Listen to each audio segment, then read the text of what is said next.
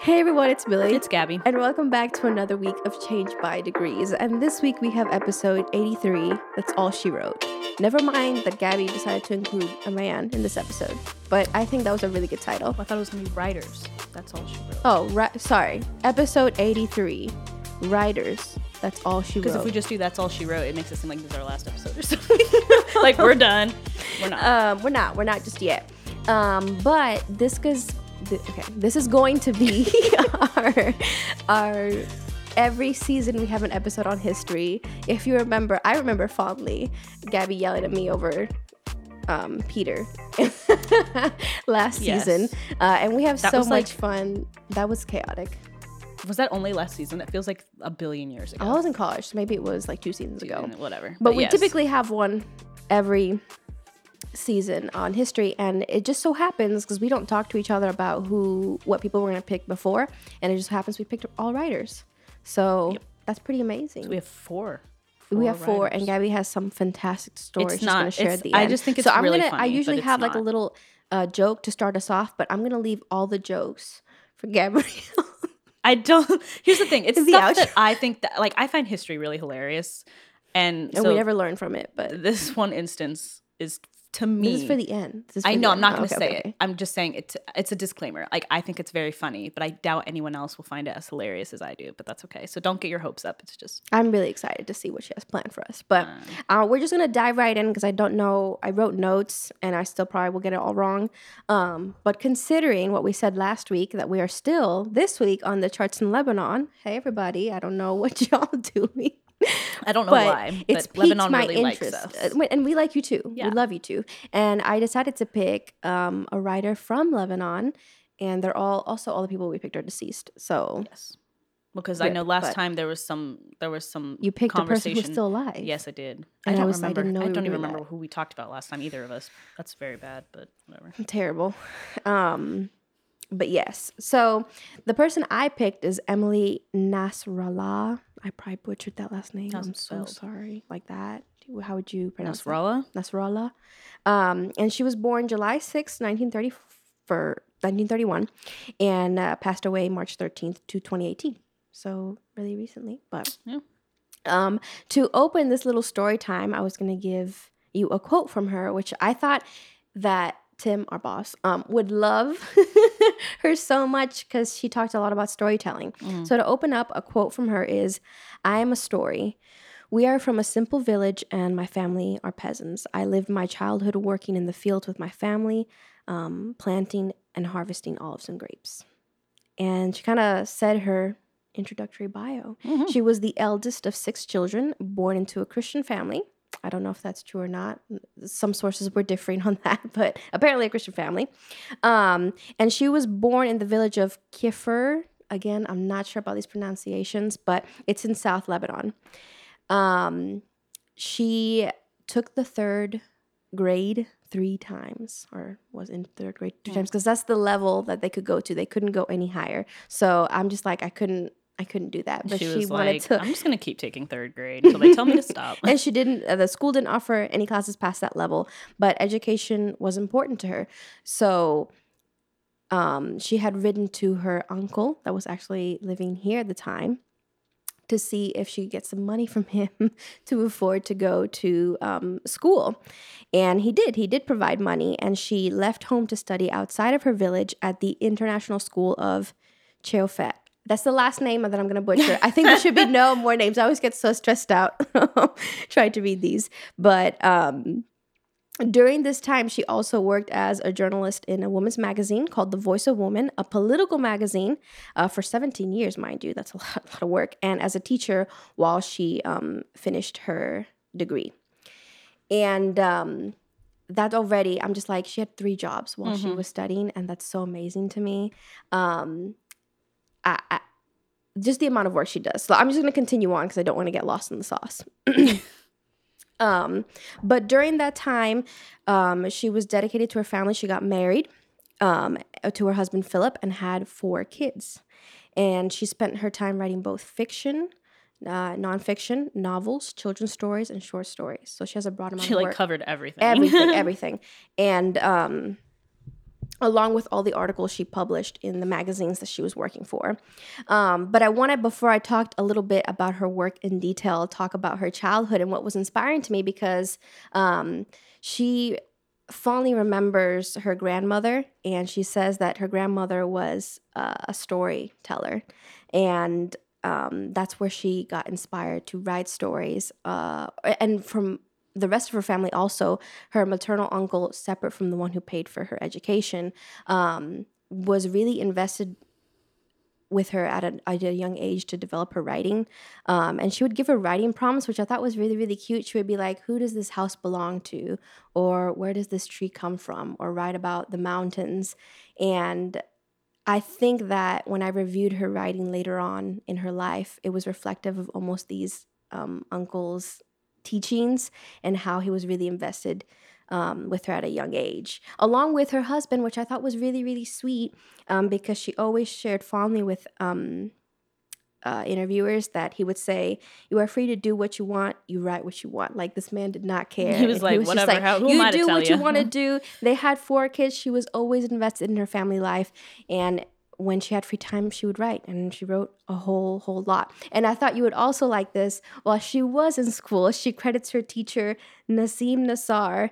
Um, it was her Arabic language teacher, so I'm sure you relate to that, and how much uh, he helped her develop as a writer. And she quotes his red correction pen, the the harsh Triggered. criticism from that. And I'm like, that must be a thing in the writing community. It's a red Yes, pen. always a red Uh, pen. always a red pen, It's which is so funny glaring. me. It's when you get that paper back and it's just ble- we used to call it in class like it just the paper's bleeding. and we'd say how much is your paper bleeding and the person next to me would be like look and be like oh Ooh. god. Uh, so she Yeah. she apparently recollects that fondly. So I think we all relate to that as creatives that hey, we can take harsh criticism and be really grateful to those people who helped us grow out of our not so good writing our works. so it was really funny to me that she just recollected all these people Yeah. who poured into her, um, despite being born in the situation she was in, whether it was her grandmother, her family, um, her uncles, and now this this teacher.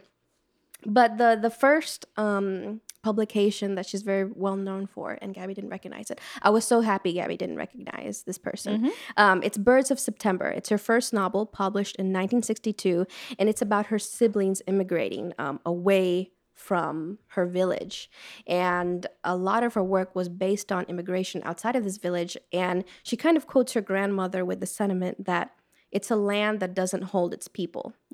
Um, and she was so sad. It's it's said that when she was done writing the book, the the pages were drenched with her tears because she was just so sad that the her whole family left, and she stayed there her whole life.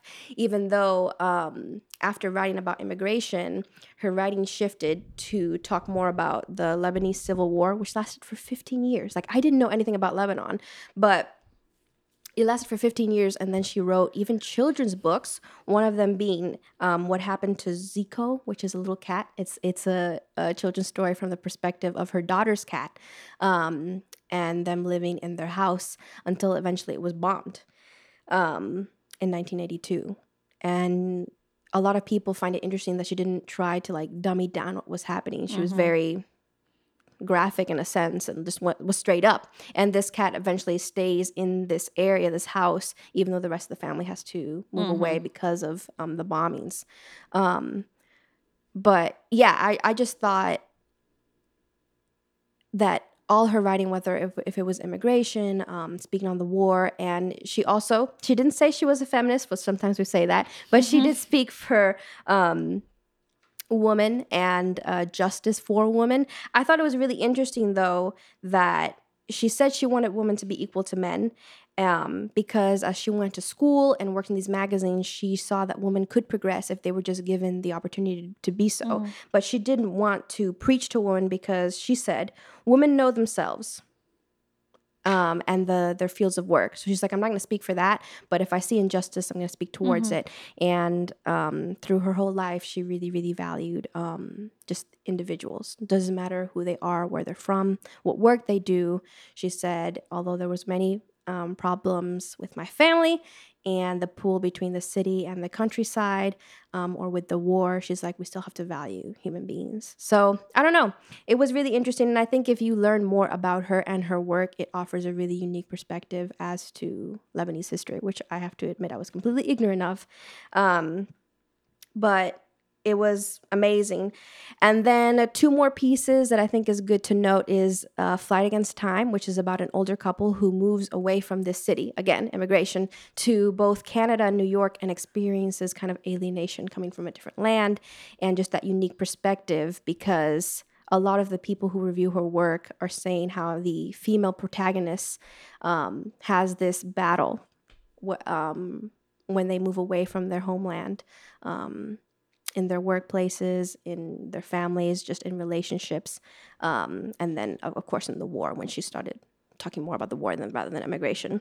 And lastly, from the Harvest of the Days is a collection of articles in three parts about violence against women.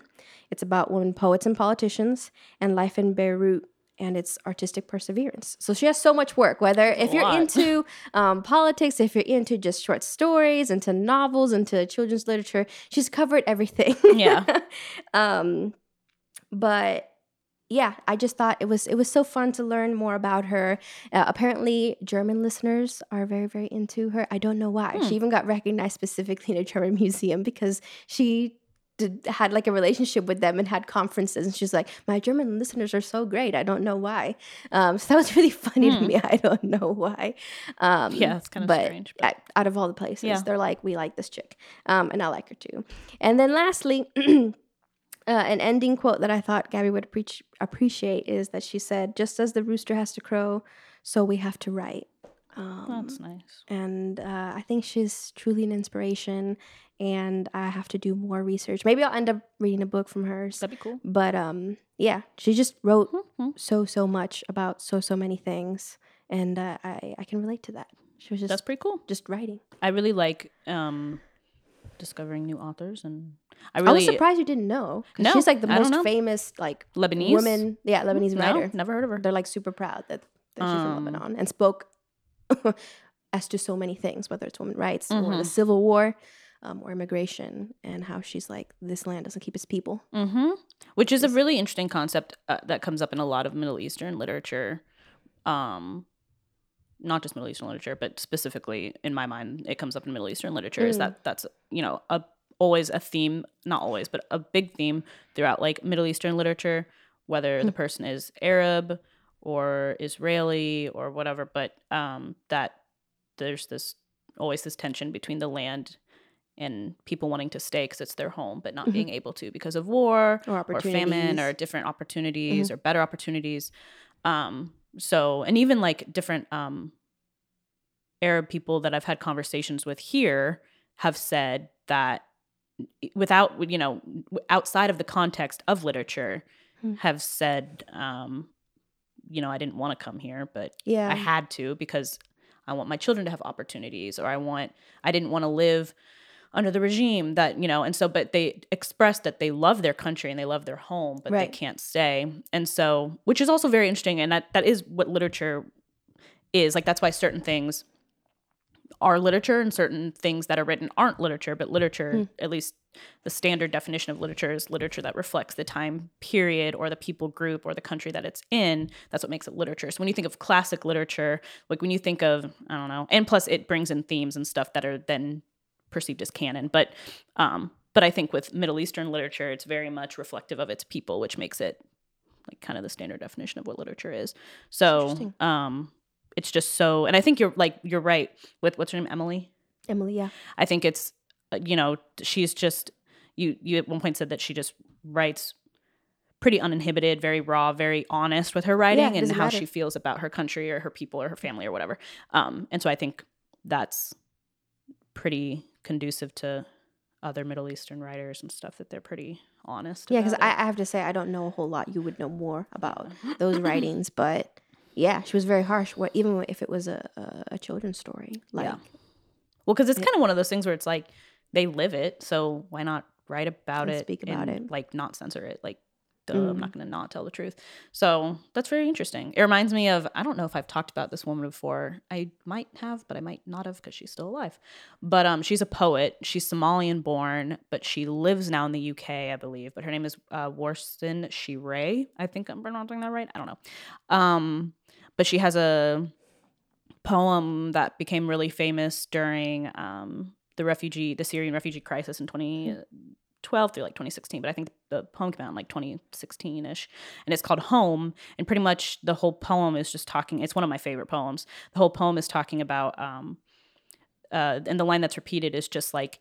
Um, you only leave home when home won't let you stay. And it's just mm. kind of talking about, and it reminds me, even though she's not from the Middle East, she's from Somalia, but it's just the whole concept of like, you know, I think a lot of times we think that people are like jumping the gun or trying to get here. And the whole poem is kind of just talking about like, you know, I would. I don't. I don't want to come yeah. here, kind of, but like I, I have to. And so, and the whole poem just talks about like you only run for the border when the whole city's running as well. You only get into she's like and mm. there's this one line, I don't remember how it goes, but pretty much saying like you really think I'd put my kids in a boat because I want to? Mm. I don't I only put my kids in a boat because the the sea is safer than the land. Mm. And so it just reminds me of Emily's works where she has this tension between um, wanting to stay and wanting to have a country that will embrace her and embrace her, you know, with all the things she wants to do and opportunities and stuff, but it, it's not. But you said she stayed the whole time in Lebanon. She did, right? yeah. yeah. I mean, all her siblings, and that's why she wrote Birds of September, recounting her experience where she's super sad that like everybody else is left. Yeah, but it's like kind of like it's not a flippant decision. No. Um, and I think even with like the Syrian refugee crisis, when we had all these migrants getting in boats and just kind of drifting in the sea, mm. like you're not going to just do that because you're like, oh, well, you know, mm, I don't know if Siri's going to. It's like well, this well, is a life or yeah. death decision. Like, you think I'm going to put my five year old in a boat because I think this might be better might than yeah. like no, dude. Like it's because we see our city killing us, mm-hmm. and so I think I don't know. It just reminded me of that. That, but it also reminds me of like the immigrant and migrant experience in mm. general. And yeah, no, that's what I thought yeah. it was relatable because I'm sure there's a lot of listeners, a lot of mm-hmm. people who can relate to that, even if they're not from Lebanon. Yep.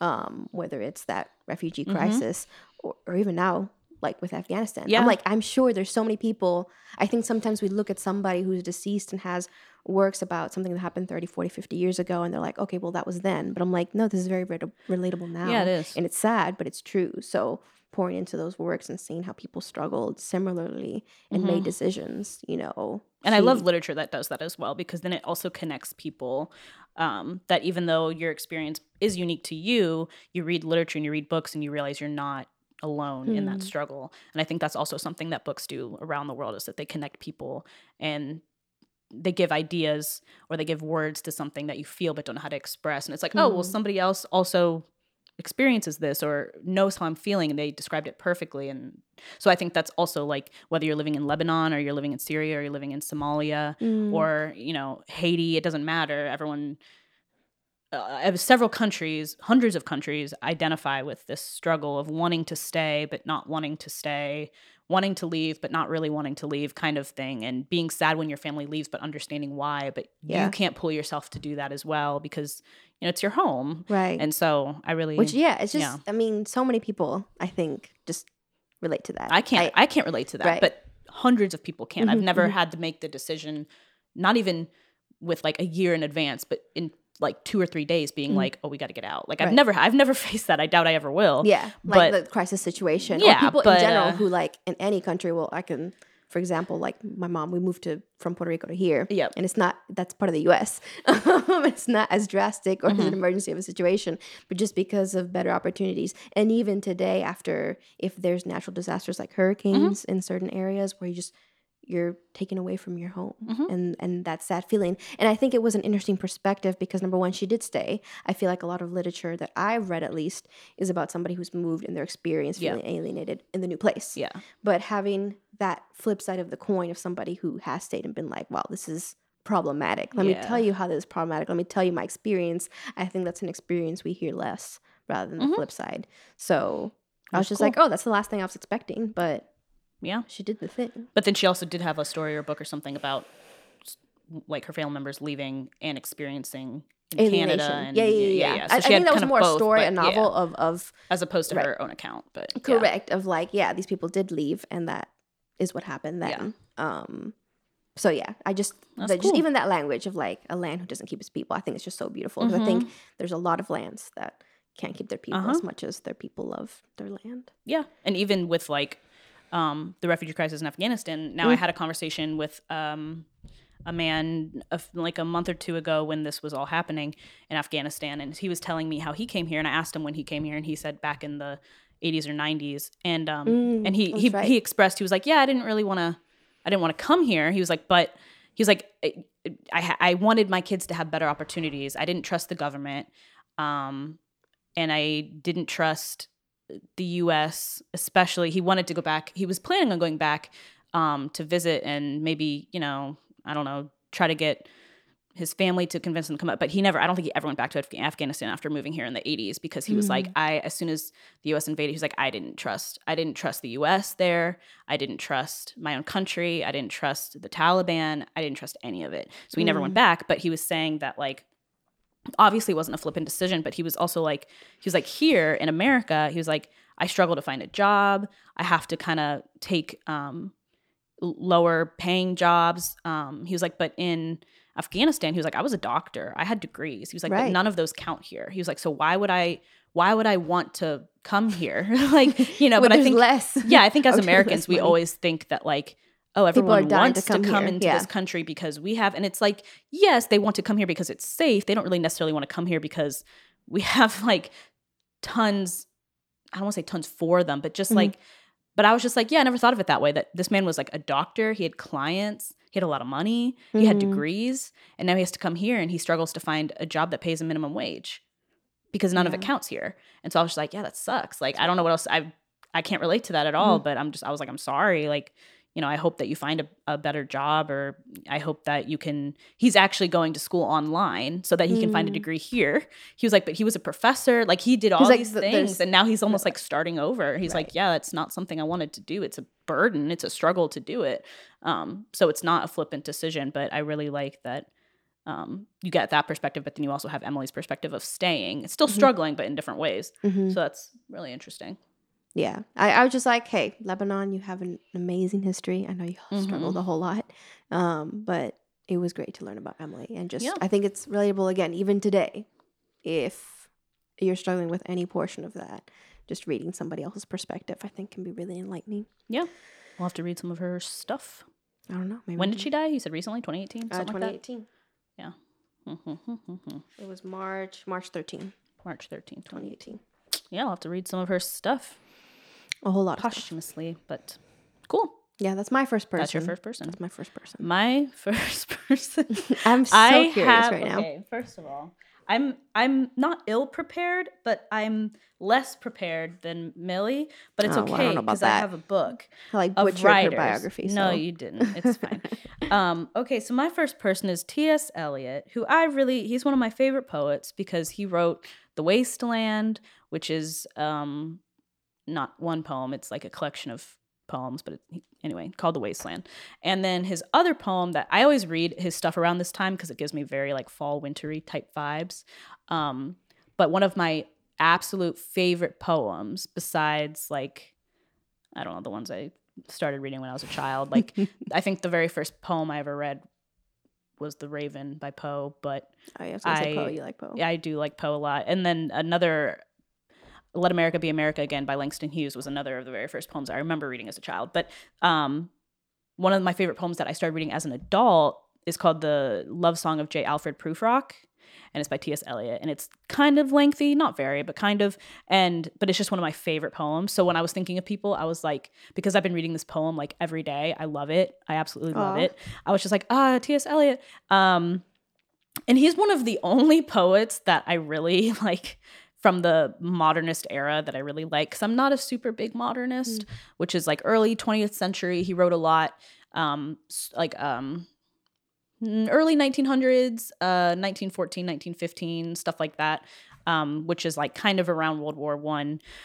That's the modernist era, Hmm. but I just really, really love him. Ezra Pound is the other one I really, really love, but I really like T.S. Eliot more. But um, but yeah, so I'm just like it's pretty impressive that this man made me love modernist poetry because I'm Hmm. not a uh, modernist in any sense of the word when it comes to poetry. But um, he was born in America. I think he was born in. I don't remember, but I have a book, so it's fine because I can cheat. he was born in St. Louis, Missouri. Okay, in 1888, and um, he went to Harvard, I believe. He went to an Ivy League college. He was extremely smart. Um, he later moved when he was 18. I think he moved to England, um, and he started working there. He met his wife there, his first wife, um, and then it was. Re- it's re- what's really funny about the modernist movement is that everyone knew each other, which was one aspect of the modernist movement I really enjoyed learning about in college. Hmm. Um, so usually when you have like writers, um, I don't, I want to say like before the 1850s. You talked about how they're like so isolated. They, live in a yeah, world they kind of are isolated, and I think writers are already kind of famous for that. Like Emily Dickinson, she Right. she didn't really interact with anybody, but um, but a lot of writers are just so isolated, and it's just the nature of trains not being invented Mm-hmm. until you know the 19th century but um and communication being taking so long and stuff like that so it's just funny how you see technology advance writers as well but um the only two instances i can think of before like the 18 before the eight, late 1800s of writers actually knowing each other and interacting with each other would be wilkie collins and charles dickens and they had this kind of like frenemies relationship which is really really funny. Um but then later in the late 1800s uh um in the early 19th century you have like modernists or early 20th century 1900s you have modernists like interacting with each other so ts eliot knew ezra pound who knew um, gertrude stein who knew and then they also knew like painters like picasso was involved like they Oh. So all all knew each together. other they're all together social so club. it really it was they would hang out together in public places and um, they were friends and blah blah blah. So i just really like ts eliot. He was a british citizen. He renounced his american citizenship actually in 1927 i believe. Um, he went to when he went to england he just he loved it so much and he loved having friends there and stuff So funny. that's where everyone kind of gathered was europe. That's where like the, the modernist movement really occurred. Um, but i just i don't know i just think that's like so cool that for like pretty much the first time we see instances of like not just poets and authors but also painters coming in and Yeah. um, one of my favorite quotes is not by eliot but it's by one of eliot's friends gertrude stein who was a poet a modernist poet and she said she was very good friends with picasso until later in life and then they had some weird he owes me money type of thing. But um and i think they died mad at each other but uh, anyway but um but she had and i just I, she said the way that picasso paints i want to write like that. Hmm. and so that was kind of like the overarching theme of the modernist movement that i think eliot out of all the poets embodied the best. Even though he didn't say that quote i just feel like his poetry is so abstract yet full of meaning. I think it's that's one reason why i don't love modernist poetry is that it's so abstract you you can't You even can't get, get anything. pull anything I can't. it. I Right. personally can't get anything out of it. Maybe we're not smart enough, but That's probably it. But T.S. Eliot, I feel like really like um was just so and if you have I mean, go read the love song of J. Alfred Prufrock. It's just so good. Or if you don't want to read the whole thing, I know if you go to poets.org or famous poets, and I don't know what it is. There's audio, you can just listen to it. But um but it's just such a journey reading it. It's so good. And I just really love the way he wrote. And I think he was just a really cool guy. He's super smart. Like he went to an Ivy League college and then just went to England and was like, I'm going to denounce my citizenship now to America because I love it here. And then his wife, he had a really tumultuous relationship with his wife. Um, it's okay. It was just a little messy. she, yeah, he was very annoyed because she had a, um, a lot of health issues and was very sickly, which isn't her fault. But he was just like he. They would have to send her away to different hospitals all the time, Oh. and so it was just kind of a tumultuous relationship. And finally, I think her brother put her is really sad. Put her in a mental institution uh, against Mm. her will, pretty much. And she later died there. And then Eliot got remarried to another lady, and I think the relationship was fine or whatever. I don't really know. But um, but I have this book called Writers: Their Lives and Works, which is like not thousands of pages. It's very large. it's like 500 pages of just like different writers, and it's I love it because it's all like um, categorized by um, like, like a timeline, but it's also categorized by like postmodern, modernist, contemporary. Like just it's just I love it. Like the writer in me, I will just flip. If I'm bored, I'll like flip through this and like discover a new author or whatever. But Well, it's like that book you got me, Yes, Home the business? history one. Yeah, Yeah. yeah, yeah. which I love so much. Um, but I really boring people, I I, swear. I, know. I'm like just I'm the most boring, uninteresting. I just sit here and I'm like interesting. Let me read about dead people. But um, but the quote they have at the top, which actually it's from the Hollow Men, which I had to read an excerpt of from in college. But um, it says, "This is the way the world ends, not with a bang, but with a whimper." Hmm. and um i don't know i just really i just really really like him i like the way his mind works uh, as much as i can tell from his writing and actually fun fact so the musical cats um, that andrew lloyd webber wrote and god knows why but is actually based off of ts eliot's uh, poem not called cats it's called something else but it ts eliot loved cats and so he I'm wrote screaming. a poem called mr Mistoffelees and then he had another one called something. But anyway, T- uh, T.S. Eliot's that's Is the inspiration. is the inspiration for the musical Cats. So if you If hate you the musical like- Cats, uh, I'm so sorry. But um, but if you liked it, if now you know- liked you know the real reason why. You need to read some T.S. Eliot because T.S. Eliot wrote about cats. Um, but yeah. So anyway, I and he also struggled a lot with with mental health issues and depression and stuff, but he wrote through it, and I think that's really admirable as well. So It's I really relatable. Old people are relatable. Old- dead I love people, dead people. people are relatable. Dead people- You can I'm- learn a lot. I know I had I just had to choose I had to choose an old white man, but I just really love I just really I just he was at the top of my mind because I've been reading the love song of J. Alfred Prufrock. Like Watch us all read it now. it's just one of my You've favorite inspired a movement. lines, one of my favorite lines from the poem. Because it's about it follows like this man, um, who's not really the narrator, but it once again, hard to explain modernist poetry. But um one of my favorite lines from the poem is "Do I dare disturb the universe?" And I just think that's like, and the, the question is never answered in the poem. When you read it, you're Ah. reading kind of a you're reading a poem, but it's almost like narrative. And it just it's I just really love that quote of "Do I dare disturb the universe?" And it kind of begs the question like, "Oh, well, do I? What happens if I do? What happens if you don't?" Kind of thing. And so I just really love that poem and the progression of it and. Um, Dude, imagine having like tea with this man in some sort of cafe. I know, and actually, my the mug your I mind would be blown. is literally i mean yeah and like the mug i have um that i sometimes the one the one i carry around that has it's like black and white if i have anything oh with, yes, so yes. that's and the- on like, it has a quote. up- yes oh, it has yeah, a yeah. quote from ts eliot on there and it's not do i dare disturb the universe but it's still from the love song of j. Alfred prufrock and it says um, i measure my life out in coffee spoons which is from the poem as Oh, well. Yes, and so i just know love it's just like so many different like little anecdotes throughout the poem that are just like so good it's just like so Just like, how did your mm. brain make that like single sentence? Yeah. What did you have there? What and it's going just on? you read the poem and you're like you have a bit of an existential crisis at least i do every time i think of do i dare disturb the universe it's just like it, it kind of almost reminds me of like the butterfly effect of like if i make this decision versus this one how will that Everything affect everything else and so it just gives you a lot of existentialism to think about but i which i Gabby enjoys that. She, i do but i don't torturing yourself. um, but I just so I just really I just the only reason why I chose T.S. Eliot is because I just love him for writing that poem because it's one of my favorites and it's just it's just so brilliant and like the imagery. I know I'm going on and on. I just love this poem. I love it so much Like the imagery of um like just the way he writes. It's just just go read it. It's just so it's just so brilliant. I love it so much. And the more you read it, you discover something new. Even Ah, now when I the read it, like Yeah. if because I love reading it this time of year because it just gives me like fall vibes.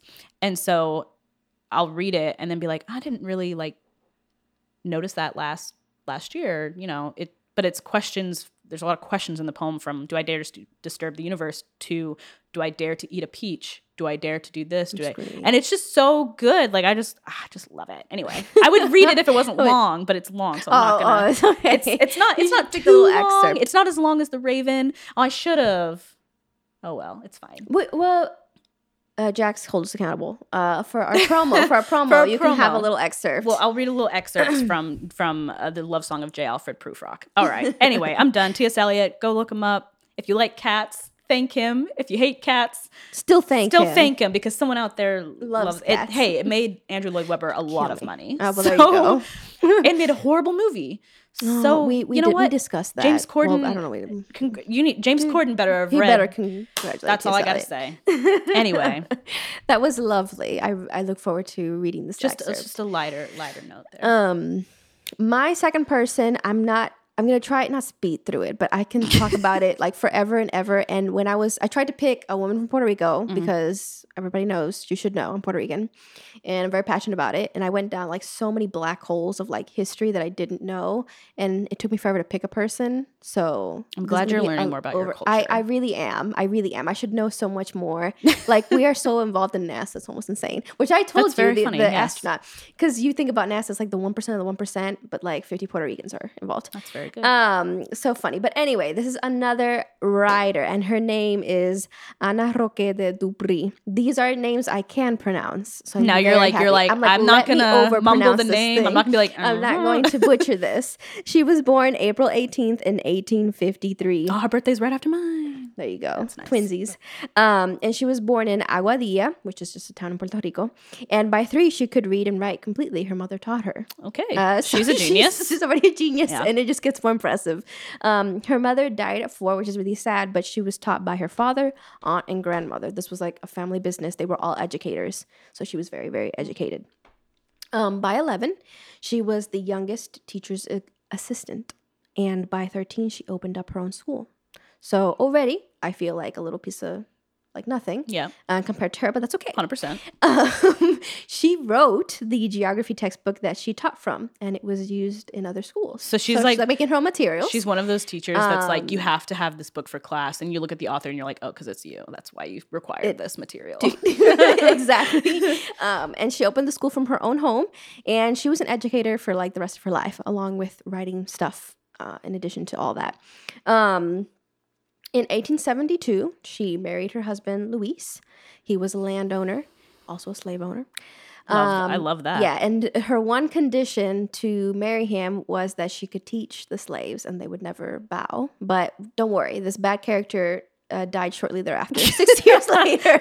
Miller's Uh, like, so don't discredit don't, her. Don't discredit her. um, and uh, left her widowed with three young kids, and she was really happy about that. But she raised them still very, very well.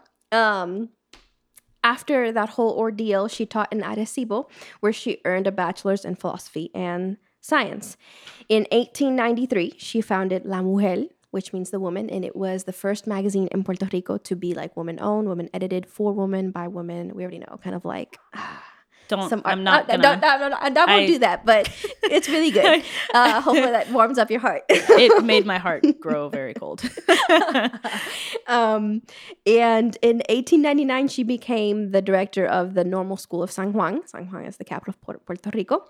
Um, and this follows shortly thereafter from 1898, which is when the U.S. invaded Puerto Rico. And she decided to teach English to her students so they could better communicate with the U.S. officials um, because they were ill equipped to deal with these people because they didn't understand the language. So she was like, this is very, very important. In 1902, she established a teacher's academy, a high school for girls, and the College of Mayagüez, which uh, now today is the University of Puerto Rico, which actually is where Oh, my cool. mom studied at Oh, uh, when she went there when she was 15. Um, so yeah, very near and dear. She did a whole lot of things. She also was the um, first woman to go into the Ananthanum of Puerto Rico, which is like where they keep plants and books and all that Mm. um, and the first woman to be enrolled in what's it called?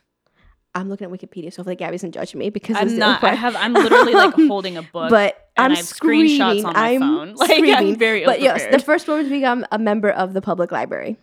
nice. Um, I have so many tabs open. So you see, she had a book, and I have tabs. Let me go to the one that I wanted. Um, and then lastly, she well, not lastly. The, the- I'm getting to the main part of this whole thing. Like how you have like bullet points, and I just like rambled. um, she also spent like so many years of her life um, working on a botany book um, about Caribbean trees and plants, like Oh, flora. And it's like the most comprehensive book of Caribbean flora that's yet to exist. And it was widely, vastly ignored for the longest time because she was a woman writer. Um, That's very hard. yeah, this I would look at a blade of grass and be like, I think that's. I am screaming. I don't know, what that is. why she decided to do this, but she Why did, and not? we're very, very grateful. Um, and it spanned over like 30 notebooks and it's like 6,000 trees and plants. And she didn't just write about them, she would draw these really nice pictures. And there's a lot of effort nowadays to try to get this like journals like compiled and digitized so people can look at it because even today people use it to learn how to better sustainably farm in Puerto Rico, um, which is like amazing to me because she's a little a little older from compared to the other people we're talking about. Um, so let's go to the tea. And this I didn't write notes, so I'm like, let me just look at this webpage. All this tea. There is tea. So, which is considering women's suffrage. Okay. Oh, nice. So, which, in case uh, people didn't know, Puerto Ricans still can't vote for the U.S. president. We are citizens of the U.S. Okay. Um, in 1917, the U.S. government passed the Jones Act, and I spent a whole semester in my college learning about it and how it kind of screwed Puerto Rico over. Uh, to this day, to this day, Are we surprised about that? we're though? we're not surprised. Not really. And when the Jones Act was passed, that made all um, Puerto Rican citizens of the U.S., but only allowing men to vote. Am I surprised? No, we're not surprised. Um, and so when uh, Anna noticed this, along with many other women, working women, mind you, they were like, wait, we need to vote. And they became um, the Puerto Rican Feminine League. Uh, which was dedicated to women's suffrage. But as they kind of did their research about the 19th Amendment, they realized it's not just about wo- women voting, but about women holding office. So then they changed their name. I, I really, it was cracking me up though. This is why I need a web page because they kept changing their name and then they split up over different differences and they had their own Oh. names. And I was just like, this is way too many names. Um, but after it wasn't just about suffrage, but about w- uh, women in general, they changed it to the Suffragist Social League in 1921 when it began to seek civil and political rights for women beyond suffrage, uh, such as the right to hold public office. Um, now, this is when the tea began, and this is where Puerto Rico is super messy because we're a mix of Taino Indians, um, uh, African Americans, Spanish people. It's a mess. Um, and when women were talking about this battle for their right to vote, there were uh, some women who were of the mind that only educated or women, literate women, could have the right to vote. Not all women. And that was a, a concern of the elite, as Gabby likes to The say, because usually they didn't want women to vote who were um, lower income stay at home moms and typically women of color. Um, they didn't want them to have the power to vote. And so when it it was it was really problematic. I'm like, y'all, what are you fighting for? I'm like, Mm-hmm. what difference does it make? Um, but when that did happen, then they split and formed two different groups. Um, I was in the good group, and she said, "We should, uh, all women should have this right to vote." And it was interesting, though, having to think about the politics of it all because, and I'll, I'll quote her in a second, because she knew she couldn't be too radical. She needed to give like an easier pill to swallow um, to men. So she said, because women are mothers, she said, when she goes to legislate in the House, she does so in compliance with her divine duty as a mother. She works for the good of all society's children. Et cetera, et cetera. And she was kind of, again, she's like, okay, all these men, they're not going to accept if I just say, hey, women are equal to men. We can do anything you can do. But we're like, hey, you know, we're mothers. We should have a right in, in public office to speak on these things that affect us and all these things. And um, eventually, this did what this argument won, but not in her lifetime. It was two years after. So she crawled so others could walk. Um, and I just she's amazing. Like I breezed through so much history, but um, I think uh, we, I of course learned about women's suffrage in America when I was in elementary school. But thinking about the battle, I hadn't even thought about that. Although I, I, I did know when my parents told me, yeah, we're not allowed to vote for the president if you live in Puerto Rico. But the fact that when the Jones Act was passed, that's one part that I didn't know about it. I know about taxes and tariffs and all that other stuff that was not good. Um, but the fact that they were like, yeah, you're all citizens, and although women can vote in the U.S., only Puerto Rican men can vote. And uh, then the the women were at the forefront and saying like, ah, that's not good. Um, so amazing. If you are interested in botany, you can do that. she that had a bunch of articles, she did have books. She wrote music. She studied and wrote music. It doesn't mean that it was amazing, but she was like, you know But what? she I'm did gonna, it But anyway. she did it anyway. um, all that while while teaching. So We love a suffragist. we, we do love that. And I was just like, I didn't know about sis. I mean, Puerto Rico has a ton of famous women who fought just in general for women's rights and all that. Mhm. And uh, she's one of the less radical people, which I was like, it's okay. We still need to talk about her. I Mhm. felt bad. She wasn't uh, as included, especially since it didn't happen in her lifetime. But I think um, her mind was in the right place. And she Doesn't that just suck when like you have like an activist or a writer or somebody that dies? like Dude, and then and then, all these it comes to pass. Yeah. it So I was really like, wow, she crawled so others could walk. Yeah. Um, but yeah, and just learning more about my island's history and in general, since Puerto Rico is part of the U.S., everybody should know. Yeah. Everybody likes to crack jokes, but it's very, very important. And there's um cool. Again, she was a writer. She was a writer. It's just her work was focused around was like- writing about. It was like academic writing, academic writing, which is um, still or writing. or yeah, botany. But it's okay, botany. And I was like, whoa, when of did all you do subjects. this? But She was like you know what? that. And she sketched out the plants and things. And she yeah, she drew them. So, she could she's and an it didn't look artist bad. It didn't look. It wasn't like sticks. It was like actual like. well, yeah. If you're gonna be a botanist, you probably Dude, should like. I don't. I don't know. it's kind of bad if you're like, I want to do like a book on botany, and then there's one flower that could poison you, and another one that will heal you, And you and draw right. drawing is no. crap. Then someone She- dies because and they look crap nice. I saw a few uh, images and I was like, oh wow, this this could like actually You like, gotta like actually be do good. do the thing. That's what I'm saying. Like um, I would look at one flower and be like, that looks the same as that. I don't. I don't know. Um, That would. I would still have the page in front of me and be like, is that it? I would be I'm so bad. Like I said, we're not the smartest. but this is people. why this is why other people uh, Or are, do doing doing the things and we we don't have to. But yeah, just a little bit of a little history. That was a very quick overview because I knew I could go on and on forever. So I'm like, let me cap myself here. I pulled up the webpage and I'm like, this is where I'm gonna end. This is it. Love that. but no, Cool. that was my my second person. Nice. Well, my last person is not even. I'm not even. Here's the thing.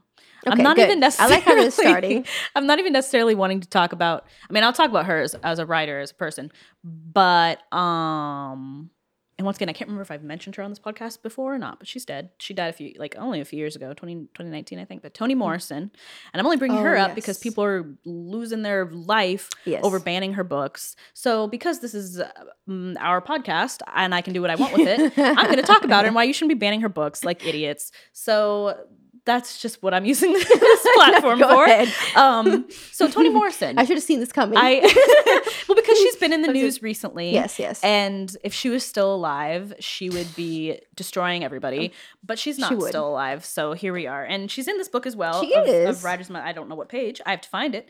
But um, is she right next to T.S. Eliot? She's not. 'cause She's a little bit. She's she's not in the modernist movement. But I don't know if they put her under. I think she was still alive when this book came out, so she's probably under writing today. But I Oh. Don't know, and I don't see her name. Maybe she wasn't alive when this book came out. in the index. Hold please for. Oh no, there she is. Three oh eight. So yeah. This book, she must have still been alive when this book came out. But um, anyway, so yeah, Toni Morrison. I the first time I read Toni Morrison, I think I was in I think I was in college, but I don't think it was for a college In class. college, I not in high school. No, Hmm. no, definitely not. Mm, I mean, not in school in high school, but I don't think I read. I I take that back. I think I read God Help the Child maybe when I was in high school, but it wasn't for a high school class. It was like on my own. I read it or whatever. But um, her most famous book is Beloved, and that's the one that's kind of coming under fire now um, in our state, in Texas, and um, a bunch of other states, I'm sure. But um, about people wanting to ban it um, from being read in schools. Um, but it's a book about kind of like the the post um, effects of slavery. And so, not to spoil anything, but the book pretty much centers around um, this woman who kills her child after being raped by white men and she kills her child because she doesn't want her child to feel the uh, to be subject to slavery as she was because she's she escaped from slavery this character. And so that's the premise of the book. Um, but throughout the book she's haunted by the ghost of this child that she killed and blah blah blah. It's a whole thing. Read it. It's a great book. But now people are saying there are different petitions different conversations about about getting rid of the book and not allowing it in schools, which I think is really stupid um, because it talks about slavery and it talks about the effects of slavery. Mhm. It doesn't necessarily talk about slavery itself, but it talks about the trauma that follows generations, which I think is super, really interesting take. Um, but she was a very outspoken woman. It's really funny because every few weeks or months or whatever, sometimes different things will be circulating about Toni Morrison or videos will come up of interviews she had done back in the 80s and 90s about her writing. And I don't remember who it was, but there was one. Um, there was one interviewer who asked her when she would stop writing about black people and start writing about white people. And she and it was really brilliant the way she answered it. It was very smart. It wasn't it, she didn't respond like, "Oh, that's a really stupid question." Why do you? Oh, but she she responded in just a very like amazing way, a very respectful way, but she like read him for filth. And I just really I just really enjoy her. She had she has a sense she had a sense of humor. She's dead now, but um she but she had a pretty like a fairly normal she got married she had a son her son actually died i think in his 40s mm. of of cancer maybe and the book she was working on at that time she stopped working on it because she was obviously like very upset about her son's death mm. um but she ended up finishing it but she is very outspoken about always has been had been outspoken about race relations um when a, when the Black Lives Matter movement began and there were different black men being killed, she was very outspoken about um, where our country was going in terms of um, racism coming not alive again because I don't think it ever died, but being on the rise again. And I don't know, I just really she's just like a lady who's classy but will destroy you and like and so much. So when this whole conversation began like a few weeks ago about banning her books i was like oh she would hate this. And if she, she were alive she would have something to say about it. But i just it really begs the question and now people on twitter are like talking about you know people of color on twitter specifically black people are talking about the first instance when they um like knew they were being prejudiced against or knew they were experiencing racism themselves. And it reminds me of Toni Morrison. And it kind of was really nice because I was like, oh, Toni Morrison would say this. Like there are people who are still spouting her um, ideas and stuff. What I, I think mm. is really cool. So the impact that she made, I think, is really um, is really great. And you can it can still be felt now. Mm. But um, and so people were just saying, you know, because of her book being banned and this isn't the first conversation that people have had over wanting to ban her books because they are graphic, but at the same time, I think they're necessary. Um, and anytime there's a conversation about a book being banned from schools, I think it's just stupid because I just I just don't get it. I just don't understand um, why you would ban any book from school.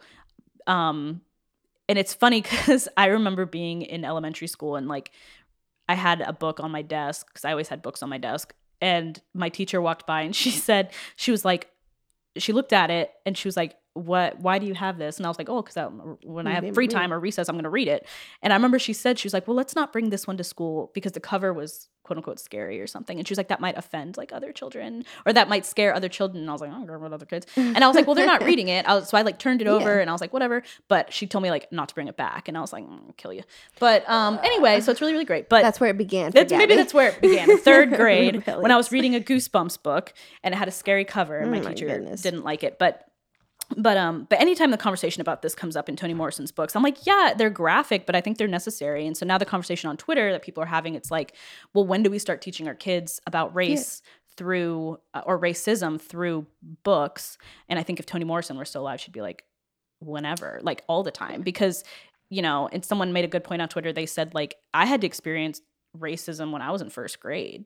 Mm. so why are we waiting to teach kids about racism till they're in high school or now out of high school because it's like I, I, just don't get it i just think it's really stupid and i just think that it should be one of those things that it's taught all the time all the time forever through literature and i think in, literature is a lens to see the world and i just don't i think if you're going to teach about something teach it through the writings of a woman who experienced it firsthand and had a lot to say about it and i just really love toni morrison and mm. her um, sass and um, everything she had to say about it. There was nothing she wouldn't talk about. She never backed down from a question. Um, she was eternally respectful, but would destroy you, mm. which I think is the best when like someone's respectful and would be like, you know what, let me, still, let me say what I have to say. Yes, but could still like destroy the interviewer, which I think is like a loss nowadays. But it is. Um, yeah, and actually, there is a quote from Beloved on this page. Her story was bearable because it was his as well to tell, to refine, and tell again. Um, yeah, I just, and she was super smart too. She went to, I believe she went to Harvard. maybe she went to Howard University. I don't know, but she ended up teaching at Cornell. She was a teacher. She was um, a professor. She was obviously a writer, and she was a writer like till late in her life. It's not like one of these writers. I think we always think of writers and they're like, oh, they must have had the first book published at the age of three. Like super smart people, but she was in- extremely intelligent and started publishing later in her life. Um, and so I just, I don't know, I just really love her, and I only am bringing her up because of the conversation that's happening now. But Mm. um, but yeah, so read her book, Yeah, I don't know if you've brought her up before, but read all of her books. Beloved, God Help the Child is a very good one. Sula, very good. Um, yeah, she has a book called Sula. So I, yeah, I just, and she's a Nobel, I think she's a Nobel Peace Prize winner as well. Mm. Um, which I think is funny that we give someone the Nobel Peace Prize and then we try to ban her books from schools. I don't know. sense, It makes just sense makes no sense to me. But that's just a passionate subject matter that I'm I'm passionate about As because I think it's stupid, and I just think it's it really robs um, kids from learning about you know different views of life as well as just reading a good book. Like, come on, just read it. Mm. Maybe kids hate Nah. reading because you Well, ban books that are really really good. maybe like the conversation about To Kill a Mockingbird that's been going on since the Which book was also, published. like I read the thing is, I anyway. well, Yeah. let's not. mm, Sorry, I just said it black hole, because because I once again this is our podcast and I can talk about what I want. So I just thought, you know what, I'm going to talk about her today. we did talk about what we wanted. We and we learned about lots of good writers that you should look more into. yeah. Oh, what's your story? Oh, It's not related, but this is not related at all. Yes, lighter note maybe. Um, but I saw this the other day on the internet and I thought it was so funny. This is completely out of left field. It's like completely out of left field. Okay, so this thing that happened, it This thing old happened. it's like ancient old timey times which i am not super familiar with but it's fine but it's about xerxes the first so like 480 bc I don't know what um hole of the internet you were in. I don't remember where I saw this, but it's really, I think it was Reddit probably. But this instance where Xerxes the First of Persia, um, this was in 480 BC, and this cracked me up. So he's trying to build bridges for his second invasion of Greece. Um, and across the modern day Dardanelles, which is in Turkey, modern day Turkey, and but he needed to, I think it was called the Hellespont at the time, but he's trying to build bridges to invade Greece from where they were, and so he needs to build up. bridges to get across the modern day Dardanelles, and um, so he he, he hires a bunch of people. They build these bridges um, for him. He gets there to cross with all his army and military people. Realizes that the bridges were destroyed by a storm, so they cannot cross.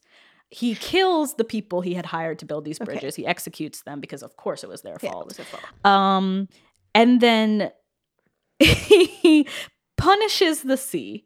So this is what happens. Wow, wow, wow, Um, wow, wow. and this really cracked me up. Once again, I'm sure no one else finds this funny, but it says Xerxes the first was enraged and had those responsible for building the bridges beheaded. He is then said to have thrown fetters into the strait, given it 300 whiplashes, and branded it with red hot irons as the soldiers shouted at the water.